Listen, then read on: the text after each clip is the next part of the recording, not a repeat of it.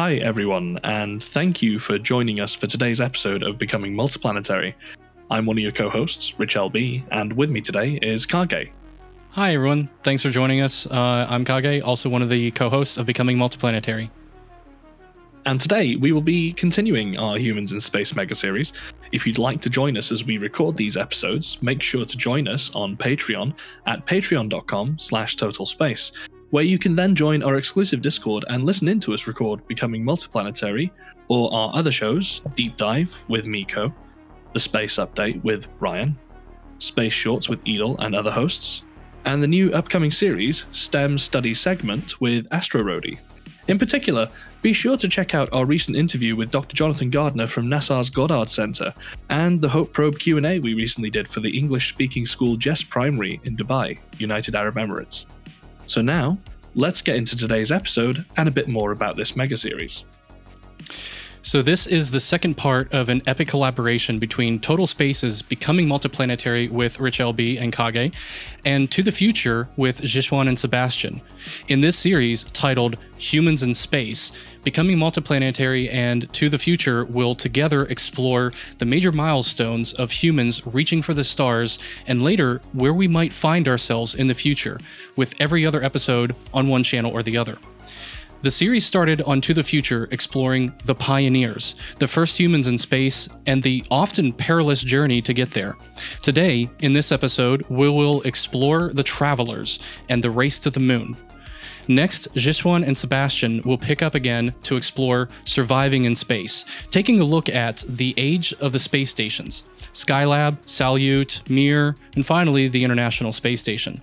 Then we'll pick back up again with this decade, exploring the upcoming Artemis program and the Lunar Gateway. Then again back to Jixuan and Sebastian, where they'll be looking to the future, pun completely intended, imagining SpaceX's Mars Colony 1 and what a future on Mars may look like. Then back to us again to explore distant future, exploring the possibilities of humanity inhabiting Titan and creating an outpost on Ganymede. And then finally, the series will close with To the Future looking to the future. Yes, pun intended again. With humanity living among the stars and the inevitable rise of the Terran space empire, if such a thing is possible. If you're not familiar with To the Future, make sure to check out their YouTube channel now. Go ahead, we'll pause here and wait.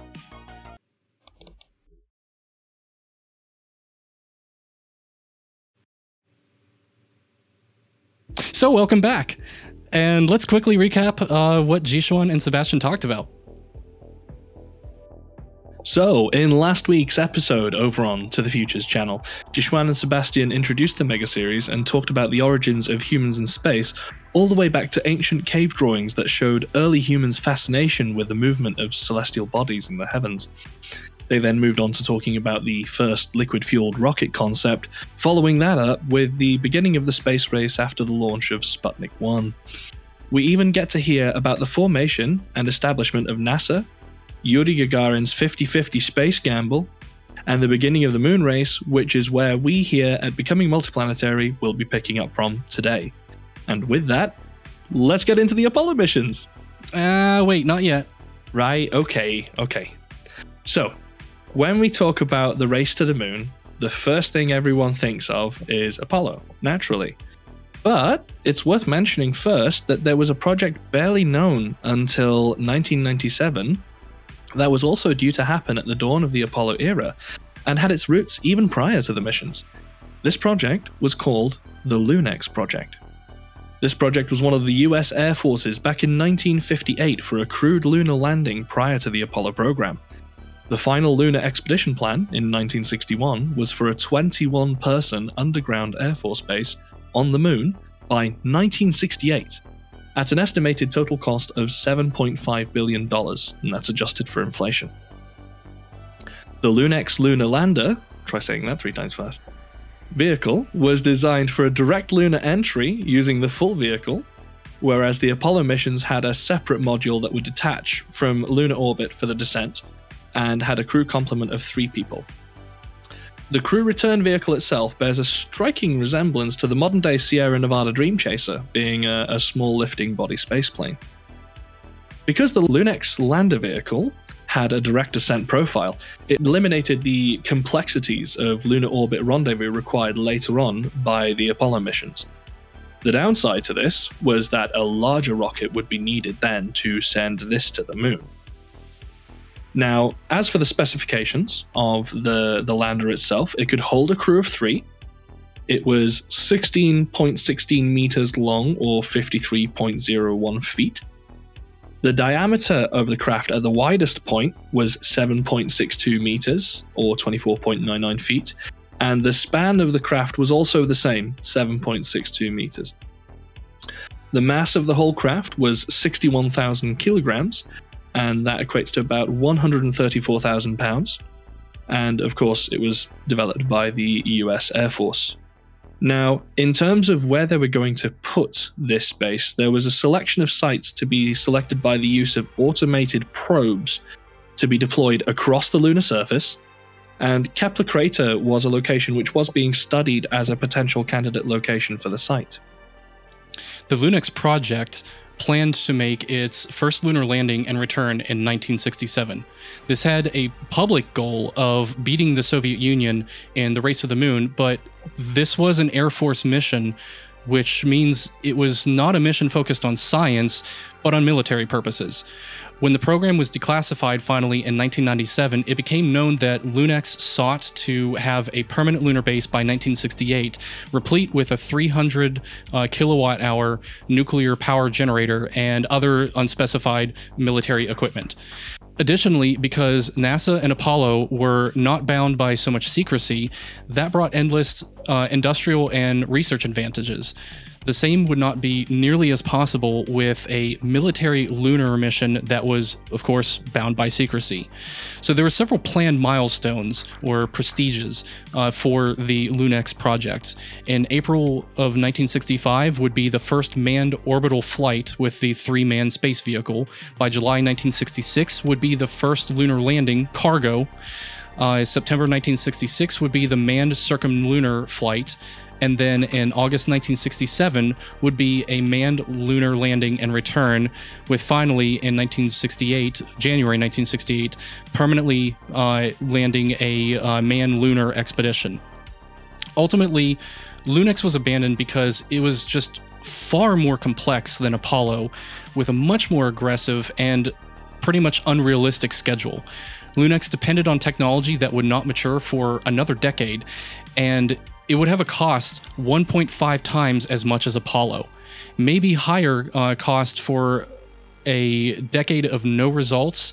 Works for today's NASA, but in the race for the moon, uh, it demanded immediate results at a low cost, and so Apollo was chosen. So now do we get to Apollo? Not yet. Before we get to Apollo, this was a race after all. And for a race to happen, there has to be some competition. And NASA's competition was the CCCP, the Soviet Union, and their Soviet crewed lunar programs. That's programs, plural. As early as 1961, Soviet leadership was already planning and even publicly announcing their intent to land cosmonauts on the moon.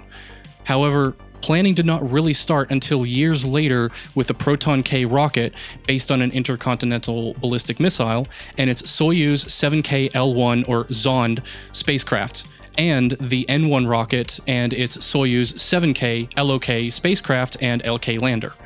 The Zond spacecraft was planned to carry two cosmonauts at a time for a total of seven missions to the moon. However, none of these would land on the surface as they were only designed for circumlunar orbit. In fact, it's not exactly clear what value these flybys would bring to the space race, and this even led to major infighting among the Soviet Party leadership.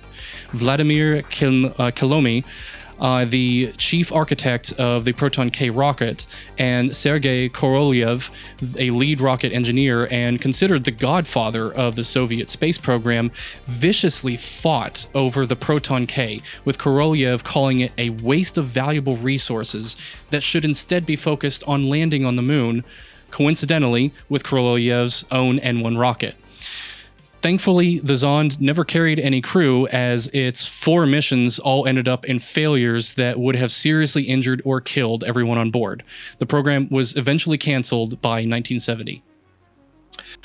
Following the Soviet leadership change from Nikita Khrushchev to Leonid Brezhnev, Korolev was put in charge of the Soviet lunar programs, where he ultimately cancelled the Proton K and Soyuz 7K L1 Zond.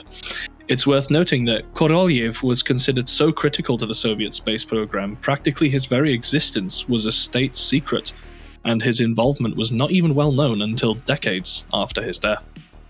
With its priorities now clear, the Soviet Union then set its full focus on the N 1 rocket and the Soyuz 7K LOK spacecraft and LK lander. The N 1 L3 program, where L3 was the four element combination of the upper rocket stages and spacecraft, would carry two cosmonauts to lunar orbit, with its LK lander bringing only one to the surface. In 1966, two cosmonaut training groups were formed. The first was commanded by Vladimir Komarov, which included Yuri Gagarin, destined for the Proton K rocket, and the Soyuz 7K L1 Zond. After Komarov died in a tragic accident aboard Soyuz 1 when his descent module crashed after a parachute failure, Gagarin was taken out of the program and the groups were restructured. The other group was commanded by Alexei Leonov, the first man to perform a spacewalk, and this group was destined for the surface of the moon. It's almost certain that had the Soviets made it to the moon, Leonov would have been the one to set foot on its surface. A total of 18 L- N1 L3 missions were planned, with the first four being unmanned, and the fifth flight most likely being the one to carry Leonov. Unfortunately, that destiny never came to be, as the N1 failed all four of its launch attempts. The first two in 1969, just before the Apollo 11 launch and landing, ultimately leading to the end of the N1 L3 program by the mid 1970s. Okay, so now can we get to Apollo? Well, yes, but actually, no. We got to talk about the Big Chungus rocket first. Standing 40 meters taller than the Saturn V and over twice as wide would have been the Sea Dragon. This absolute behemoth would have been the largest and most powerful rocket ever built and was the largest rocket ever fully conceived, capable of carrying a whopping 550 tons to low Earth orbit in comparison to Saturn V's 140 tons, it had the highest conceptualized payload capacity of any rocket until SpaceX's Starship. In fact, if it was ever built, it likely would have been one day certified for manned missions to Mars. Okay, now can we get to Apollo? All right, all right, yes. All right. And now we'll get to the main event the Travelers. we'll start first with one of the most well known and also the most tragic Apollo mission, Apollo 1. Apollo 1, initially designated AS 204, was slated to be the first crewed mission of the United States Apollo program. It was scheduled to launch on February 21st, 1967, as the first manned low Earth orbit test of the Apollo CSM command and service module atop the Saturn 1B rocket. Unfortunately, due to a cabin fire during a dress rehearsal, the three astronauts that were to fly this mission lost their lives. These were Command Pilot Gus Grissom, Senior Pilot Ed White, and pilot Roger B. Chaffee. After this incident, the mission was renamed from AS 204, which was its initial designation, to Apollo 1 in their honor. 10, 9, ignition sequence start. 6, 5, 4, 3, 2, 1, 0. All engine running.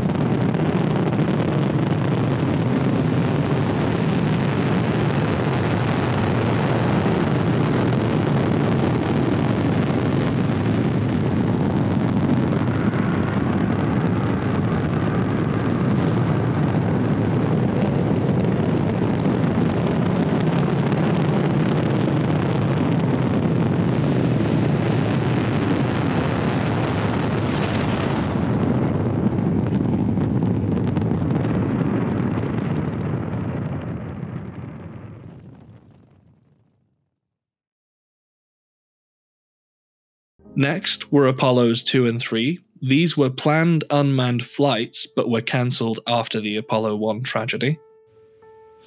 And then after that came Apollo 4, or AS 501, marking the first unmanned Saturn V flight and the first flight of a Saturn from Launch Complex 39. This was a all-up test, meaning the entire Saturn V stack would fly together for the first time.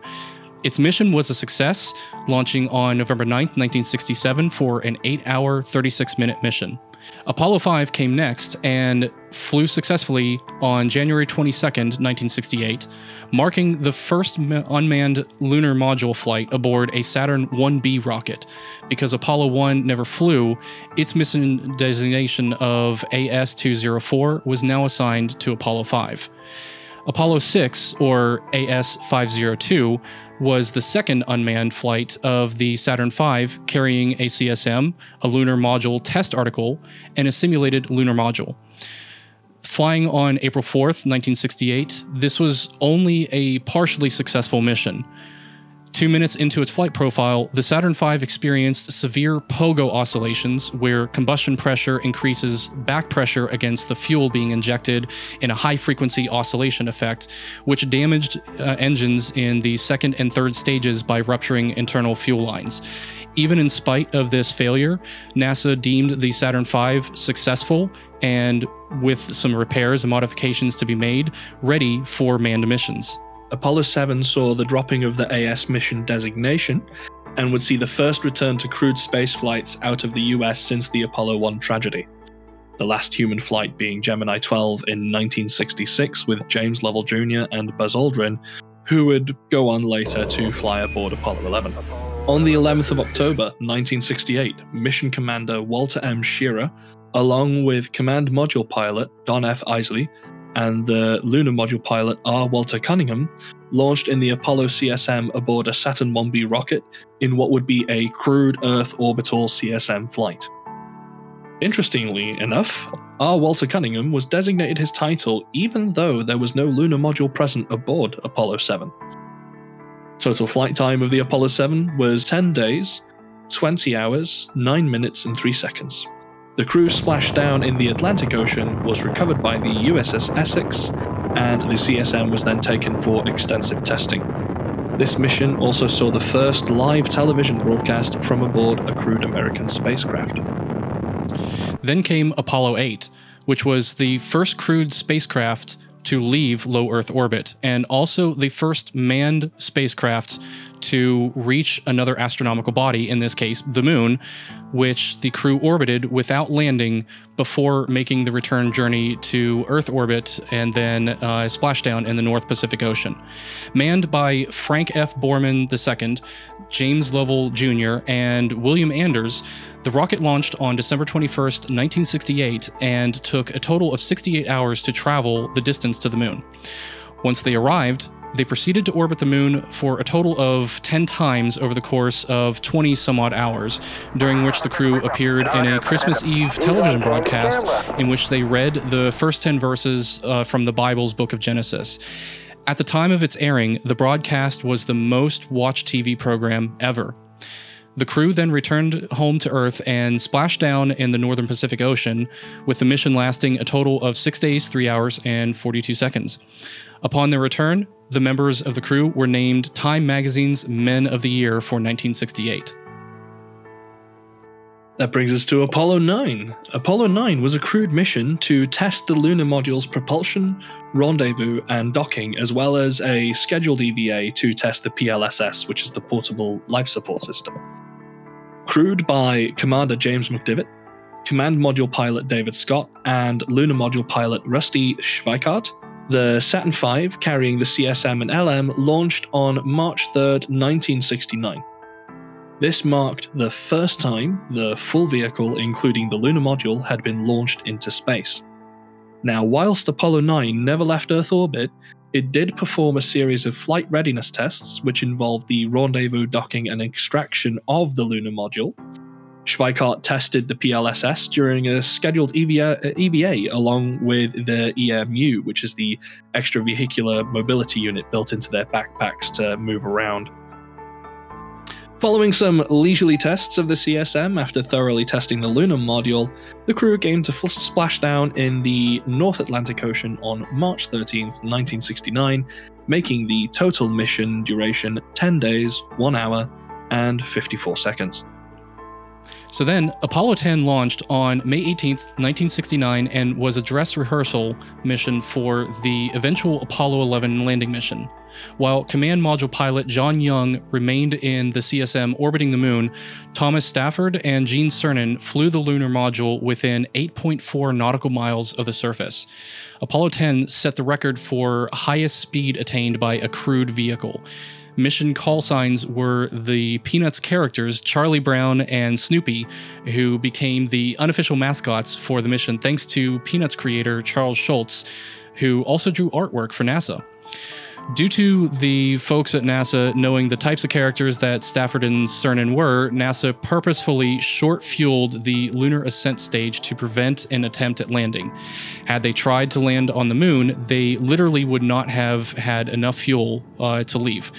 So, after orbiting the moon for a total of 31 times, Apollo 10 returned safely to the Earth and splashed down in the Pacific Ocean, roughly in the area of Samoa and the Cook Islands on May 26, 1969.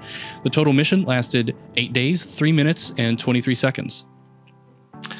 And then that brings us to the big one, folks the uh, Apollo mission where the moon landing finally happened. Uh, it began with a launch at 1332 GMT on the 16th of July 1969 on board a Saturn V rocket.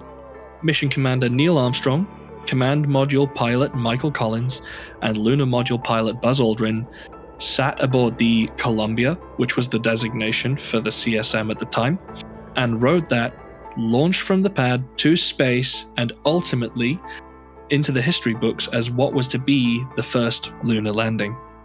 But this mission was almost not a success. While attempting to land, Armstrong and Aldrin had to spend a lot of time searching for a suitable location which burned almost all of their fuel.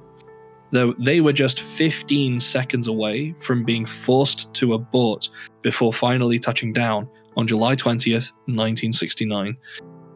And succeed they did, with Apollo 11's landing marked NASA crossing the finish line, thus ending the race to the moon. But NASA wasn't done yet. Nope, they were not done. And they continued on with Apollo 12, which was the sixth crewed flight mission of the Apollo program and the second one to land on the moon. It was planned to be the mission that would land on the moon had Apollo 11 failed, but since that succeeded, the rest of the Apollo missions were put on a more relaxed schedule. Launching at 1622 UTC on November 14, 1969, two months later than originally planned, the Saturn V SA 502 that carried Commander Pete Conrad, Lunar Module pilot Alan Bean, and Command Module pilot Richard Gordon was almost immediately fraught with problems. At 36 and a half seconds into liftoff, the Saturn V was struck by lightning, and then was struck again 15 and a half seconds later. These lightning strikes knocked out all three fuel cells and disrupted the 8 ball attitude indicator and also garbled telemetry being sent to mission control. Thankfully, the Saturn V remained on course, with the lightning strikes not affecting the onboard guidance system. The boards in front of the astronauts were flashing with alarms everywhere, and no one could tell exactly what was wrong. The mission was saved by EECOM John Aaron, who recognized the telemetry failure pattern from an earlier test. That's when Aaron made the call Flight, EECOM, try SCE to AUX. This switch was so obscure, few knew about it, but Lunar Module Pilot Bean did, and as soon as he flipped the signal conditioning electronic switch to AUX, telemetry came back online. All while riding several million kilograms of controlled explosives, accelerating them to space amazing. While Apollo 12's command service module Yankee Clipper stayed in orbit around the moon, its lunar module Intrepid would go on to safely land on November 19th at the Mare Cognitum portion of the Oceanus Procellarum, later named to Surveyor Crater after the Surveyor probe that landed there in April 1967. In fact, Bean's landing was so precise, it put them within walking distance of the Surveyor lander, which Bean and Conrad would later go to inspect. With their mission a success, Bean, Conrad, and Gordon would su- uh, safely return to the Earth on November 20th. Which brings us on to Apollo 13. Apollo 13 was a very troubled mission, and two movies were made about it. The mission began with the launch on April the 11th, 1970, and the launch into orbit seemed to go pretty smoothly. It wasn't until about two days into the mission that things started to take a turn for the worse. At this time, a routine scheduled task with the oxygen tank caused an explosion that vented the contents of both of the service module's oxygen tanks into space. Without these tanks to provide supplemental oxygen, and for breathing and for generating electric power, the service module's propulsion and life support systems couldn't operate. In order to try to bring the crew home alive, they shut down the command module's systems and transferred them into the lunar module, where the crew used the lunar module as a lifeboat, if you will. At this point, it was a foregone conclusion that the lunar landing event would be cancelled, and the mission shifted gears into one where the rescue of the crew and bringing them home to Earth was considered to be the top priority. From this point, until the crew's eventual splashdown in the South Pacific Ocean, the crew and ground control worked together very closely to try and engineer solutions to enable the lunar module to sustain the three crew members for the duration of the return flight from the moon. By the time the astronauts were splashing down in the ocean on April 17, 1970, tens of millions were watching it on television. Apollo 14 would mark the eighth crewed Apollo mission and the third one to land on the moon. Originally scheduled for 1970, Apollo 14 was delayed until early 1971 due to investigations into Apollo 13's failure and subsequent repairs being made to Apollo 14. Commander Alan Shepard, Command Module Pilot Stuart Roosa, and Lunar Module Pilot Edgar Mitchell launched on January 31st, 1971, for their nine day mission aboard the Command Service Module Kitty Hawk and its lunar module Antares. After launch, everything seemed to be nominal, but Apollo 14 was also fraught with problems.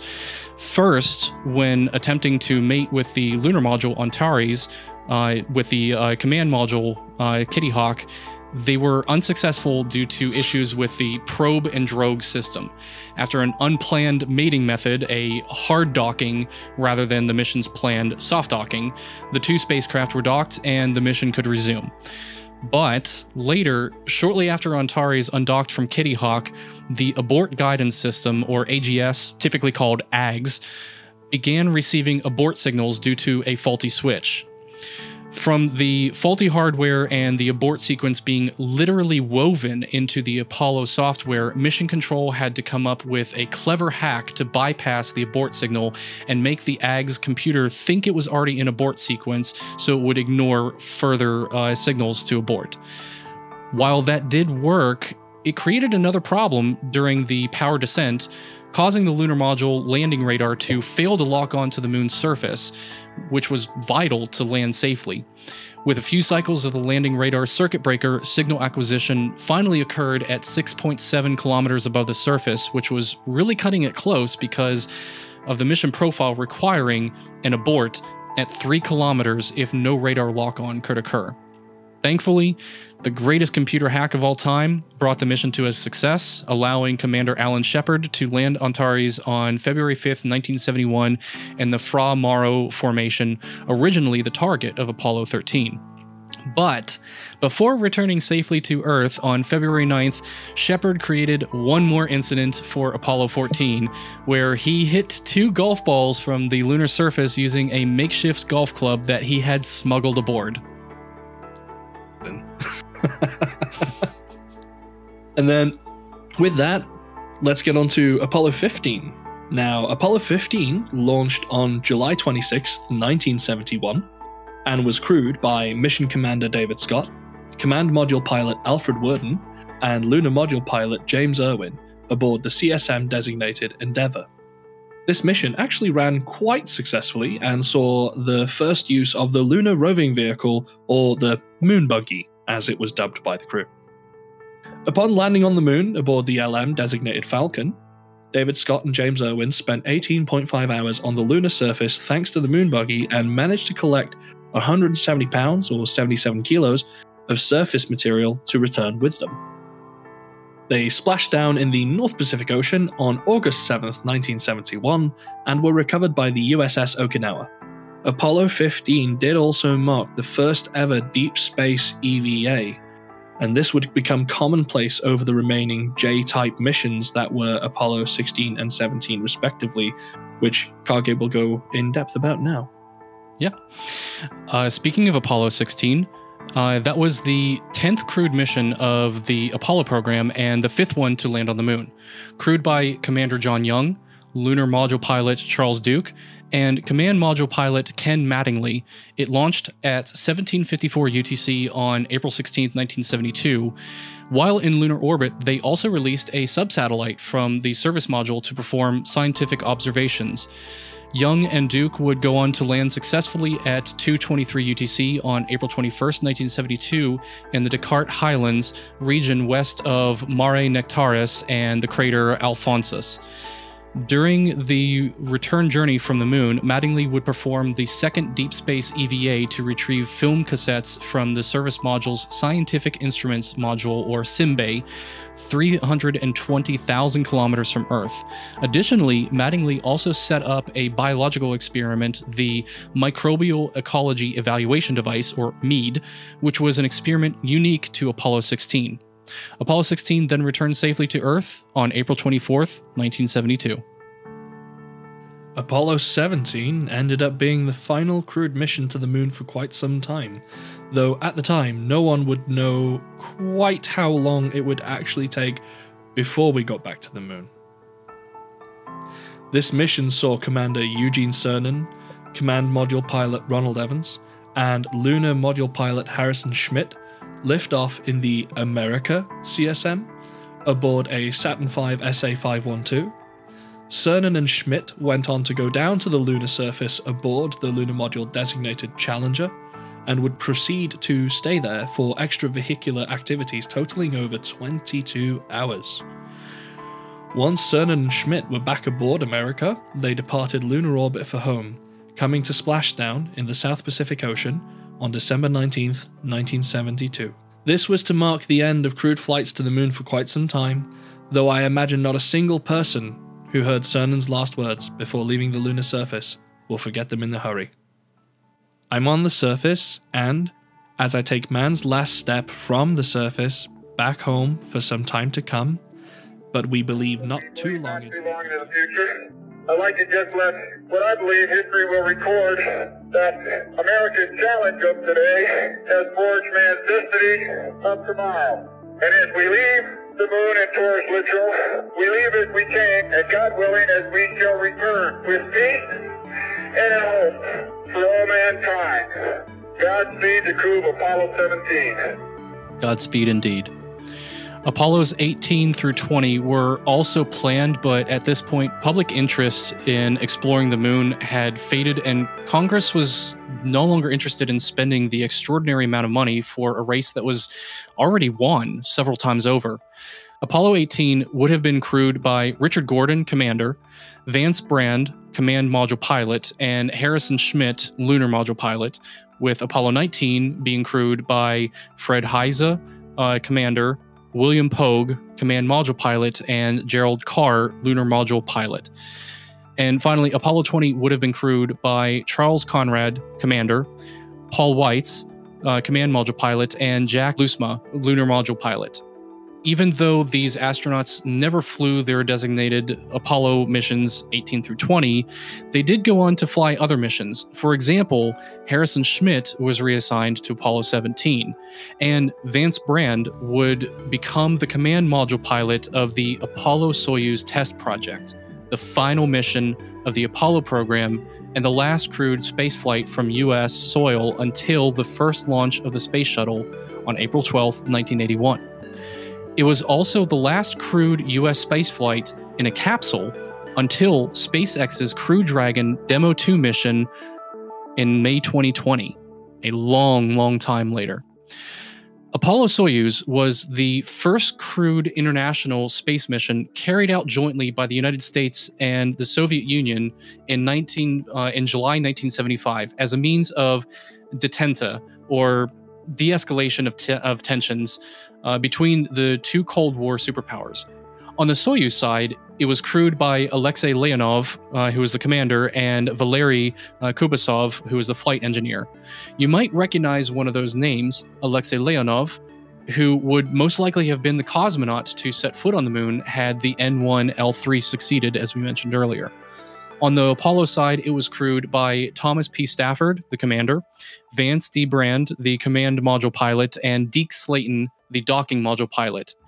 Deke Slayton was one of the original NASA Mercury 7 astronauts, but was grounded in 1962 due to an atrial fibrillation or an irregular heart rhythm, where he went on to become the first chief of the astronaut office and director of flight crew operations responsible for NASA crew assignments after the Apollo 15 postal cover scandal and after being cleared by doctors around the world and the Mayo Clinic, Slayton finally returned to flight status and joined the crew of Apollo Soyuz, marking Slayton's only space flight and a well earned one indeed.